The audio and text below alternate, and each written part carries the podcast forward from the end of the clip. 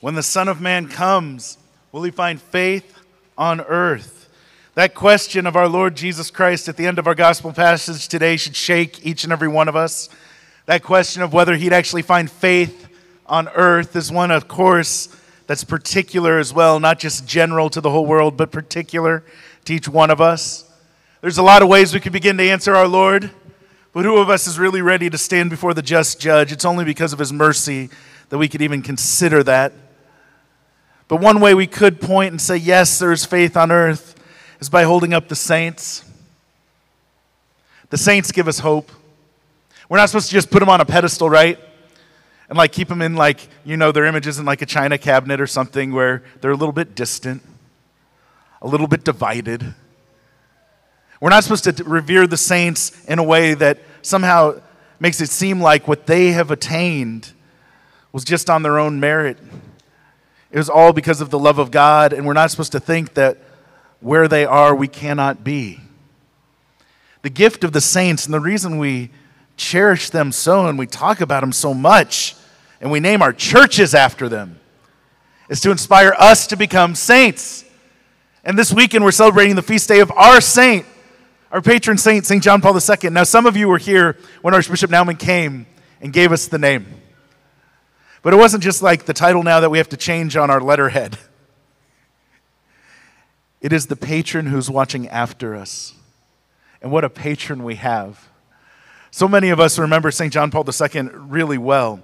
Uh, I was born after he became Pope, and he's been Pope uh, most of my life. And we hold him up not simply because he accomplished great things, we hold him up because he was faithful. And when our Lord asks if he will find faith on earth, if we're going to be able to say yes, we're going to have to accept that gift of faith we received at our baptism every day and allow it to blossom and bear good fruit. And that's what the saints have done. They have shown us that yes, there can be faith on earth, and there still is faith on earth. And John Paul II loved to canonize saints, to remind the world that this is what we're all called to. He also is responsible for the Catechism of the Catholic Church that over and over again calls us to holiness. And that that's a universal call that each and every person you have ever met is called to holiness of life, to become a saint. And he reminded us every time he canonized a saint. Now, he had the opportunity to do so because he was Pope for a long time, but he canonized over 480 saints. 480. Now, just think about that. Who among us is ready to name 480 people our children should be able to follow without hesitation? Who among us would be able to say, here are 480 role models? St. John Paul II took a big risk because every time a canonization happens, the church is making an infallible declaration that this person is in heaven. The evidence points to that. Thanks be to God, we don't also have a list of who's in hell. Our Lord is so good, though, and St. John Paul II knew that every time he made a saint, well, it's God who makes saints. He just gets to declare, here's what God has done. That in a sense, he got to reconsecrate the world, to point out to the world the true meaning of life. That as we're reminded by St. Paul, not today, we'll get there actually next week, I believe that Jesus wants the world reconciled to himself through the gospel. And each and every saint is the gospel lived out. That's what we forget. This isn't rocket science. This isn't something you have to go away and study for years and years and years to be able to understand. It's the gospel of Jesus Christ. It's not even that you need a degree in theology, that's the study of the doctrine of what we believe. But the gospel is an invitation to believe. And that's open to each and every one of us. And each saint shows us that it's possible. St. John Paul II showed us that it was possible even if you come from a family with some deep wounds. His mother died when he was a little child. And that's where we get the great example of him when he was a, a, a boy going to the image of Our Lady and saying to our Blessed Mother Mary, Jesus' mom, you have to be my mother now. But he had to live very simply. He saw this witness of his father, of faithfulness, and we, do we not need that today? A witness of faithful fathers throughout the world?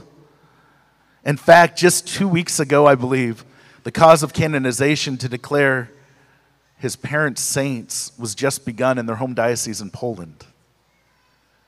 Families matter. And St. John Paul II is an example of that. He had a deep love of marriage and family life. In fact, as Pope, he kind of shocked the world when he started speaking about marriage and family life and reflecting on the passages of Scripture from Genesis and Matthew, especially. And we collected those and called them the, his theology of the body. And it's so good. But he had his love of Jesus Christ honed over many years of suffering and prayer. He suffered under Nazi occupation in Poland. He went to seminary in secret. He tried to keep his Polish culture alive as an actor, as someone who has the heart of a poet. And we actually have the poetry, some of it, of St. John Paul II. He loved the outdoors. He was an athlete, a mountain climber. He loved interacting in ideas. He was a philosopher and a theologian, and he had a heart for the poor. In fact, that's why after he became pope, he didn't wait for people to come to him. He was the most traveled pope in our history. Now, he had, again, a lot of time to do that, but it still remains the fact he traveled more than anyone else. And from worldly standards, it's kind of ridiculous because he's unprecedented. Think about this there's never been another person in human history that was seen in person by as many people as St. John Paul II. When you consider all of his trips and all the millions of people who showed up, there is no other one person in human history that's been seen by so many people. Now, in our day and age, now that we have social media and we can just connect with someone on the other side of the world so quickly and they can give us their opinion on the status of our life at any given moment, that might not seem that impressive. And believe me, St. John Paul II wouldn't have wanted that to be attention on himself. It was only, he was only able to do that because he filled the chair of St. Peter the office of Peter. And whenever you look to Peter, you get to see Jesus. That's how it all works with every single saint. We don't stop at them. They're only special because they belong to Jesus Christ. They're part of his body, the church. And that's what happens. You look at John Paul, you see Jesus. His life makes no sense apart from Jesus Christ. And isn't that the point? Who of us can honestly say, My life makes no sense apart from Jesus Christ when so many days we try so hard to make sense of life without Christ. But that's the witness we have in our patron. Now, I never got to see St. John Paul II in person. I had seminarians a few years ahead of me that actually got to meet him. And whenever you go to their rectories, you get to see the picture of them shaking hands with JP2. And, that, and that's, you know, we're not supposed to be jealous, but there's a little jealousy there. But I did get a, not meet, but get to see Pope Francis and, and Pope Benedict. And I was actually with a group at the first uh, public mass as Pope with Pope Francis. And that's actually why we celebrate the feast of St. John Paul II on October 22nd. That's not the day he died. Most saints' feast days are the day they die, which makes a lot of sense. Will the Son of Man find faith on earth? If he finds faith at the moment of your death, then it's not a tragedy when you die. It's your birthday into heaven.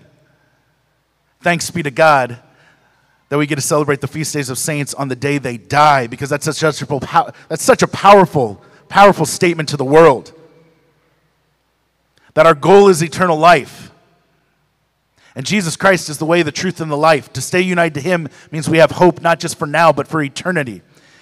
But the reason we celebrate St. John Paul II's feast day on October 22nd is because that's the date of his first public Mass as Pope. Now, at Pope Francis's first public mass as Pope, everybody started chanting, Papa Francesco, Papa Francesco, Papa Francesco, Pope Francis, Pope Francis, Pope Francis. And he said, No, no, no. Not Francis, Francis, Francis. Jesus, Jesus, Jesus. And he's the one who held up St. John Paul II as a model because he canonized St. John Paul II. He even said St. John Paul II had a personal influence on him it was when St. John Paul II was Pope that Pope Francis picked back up the devotion of the Rosary, that meditation of the gospel, because that's what the Rosary is, is a meditation on the gospel. And that meant so much to him. Well, it was at Pope John Paul II's first public Mass as Pope on October 22nd, 1978, that he repeated the words of Jesus Christ Be not afraid. Be not afraid.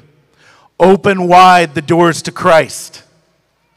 From the beginning of his pontificate, St. John Paul II reminded the world that we have the choice whether to be closed off or whether to be open. And, and that openness has a purpose to receive and share Jesus Christ.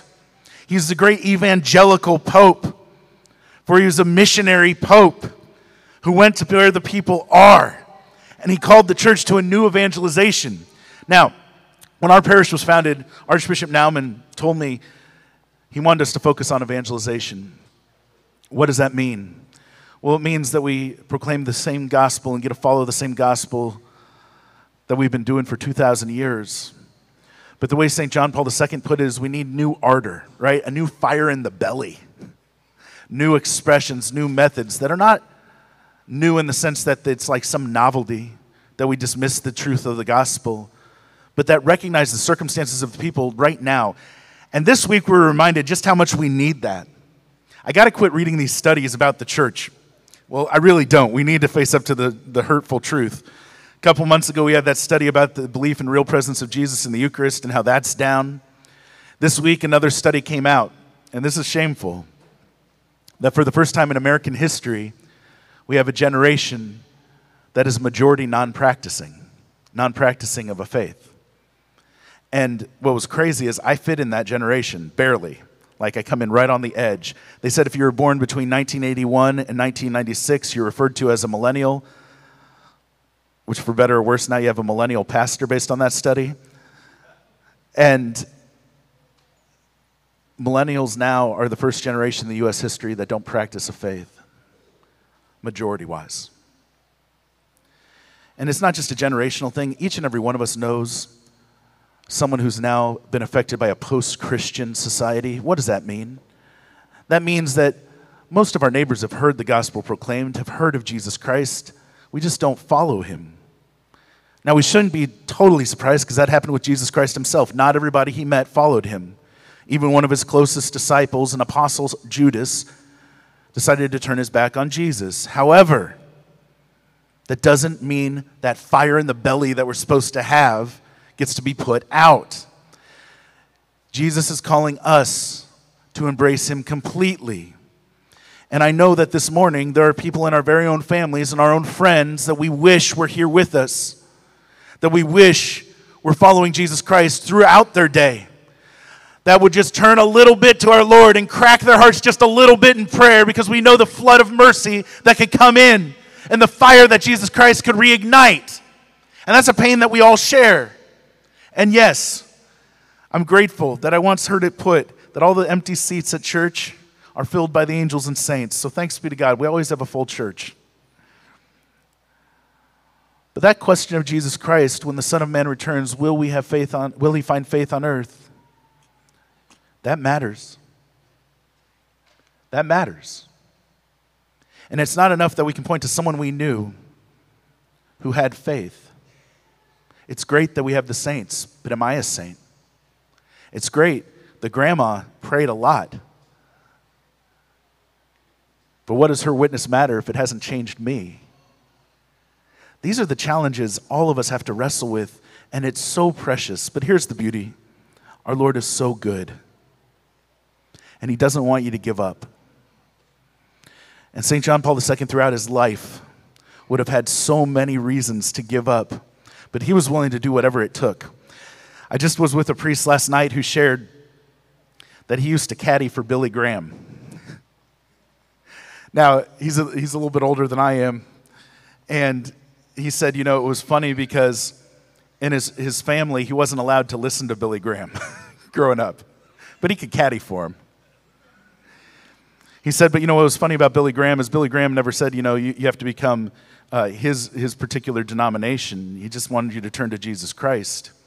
Here's what's crazy Archbishop Karol Wojtyła, when he was elected and took the name St. John Paul II, had Billy Graham preaching up a little storm back in his cathedral in, in Krakow. How crazy is that? That he knew he wanted the gospel so proclaimed that he was willing to do that. Now, he took a lot of criticism, I'm sure, but he also knew that that would reach someone that needed it. Right now, there's someone in your life who needs you to follow Jesus Christ no matter what, no matter what the challenge, no matter what the occupation is in your country, no matter like if the Nazis that John Paul II had to endure, no matter if it was communism. And that's why I'm wearing this vestment today, because our Holy Father's motto was Totus Tuus. And I used to do the summer youth program, and the name Totus Tuus in our diocese, it's still out there. Every bishop gets to have an episcopal motto. St. John Paul II took Totus Tuus because it means totally yours. Totally yours, Jesus, through Mary. It's actually totally yours, Mary. And I know that can be a difficulty for so many. How does our Blessed Mother work in? Does she get in the way of Jesus? And not at all. That'd be like saying that, you know, your own mother gets in the way of your father, and in terms of your own relationship, which in our case, maybe, but not with God. And our Lord loves us so much that he even shares his own mother. But Mexico was the first international visit, I think, of Pope John Paul II. And Archbishop Naumann shared that Cardinal Rigali, who had been the Archbishop of St. Louis, had been in contact with the Archbishop Cardinal of Mexico City after that visit. And St. John Paul II told the Archbishop of Mexico City that Mexico was very, very special to him. And the Archbishop said, Well, Holy Father, you say that about every country. and he said, Well, yes, but it really is. One, because the visit to Mexico City, since that went well and the church and the Mexican government have not always been on good terms, that allowed the visit to Poland. It helped out that visit to actually happen. And we know what eventually happened. The very simple Polish Pope was one of the reasons the Berlin Wall fell. But he also said it's Our Lady, Our Lady of Guadalupe.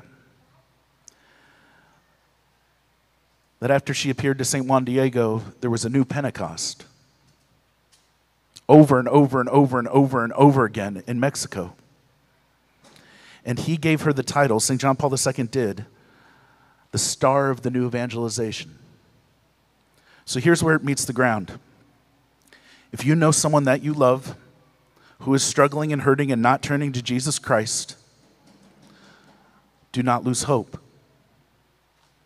follow the proper star. Mary is the North Star that points to Jesus. If you go to her, she's going to take you to Christ. She's always going to take you to Christ. And Jesus Christ is everything. We must not lose hope. We must not be afraid. We must open the, wide the doors to Christ. St. John Paul II, pray for us.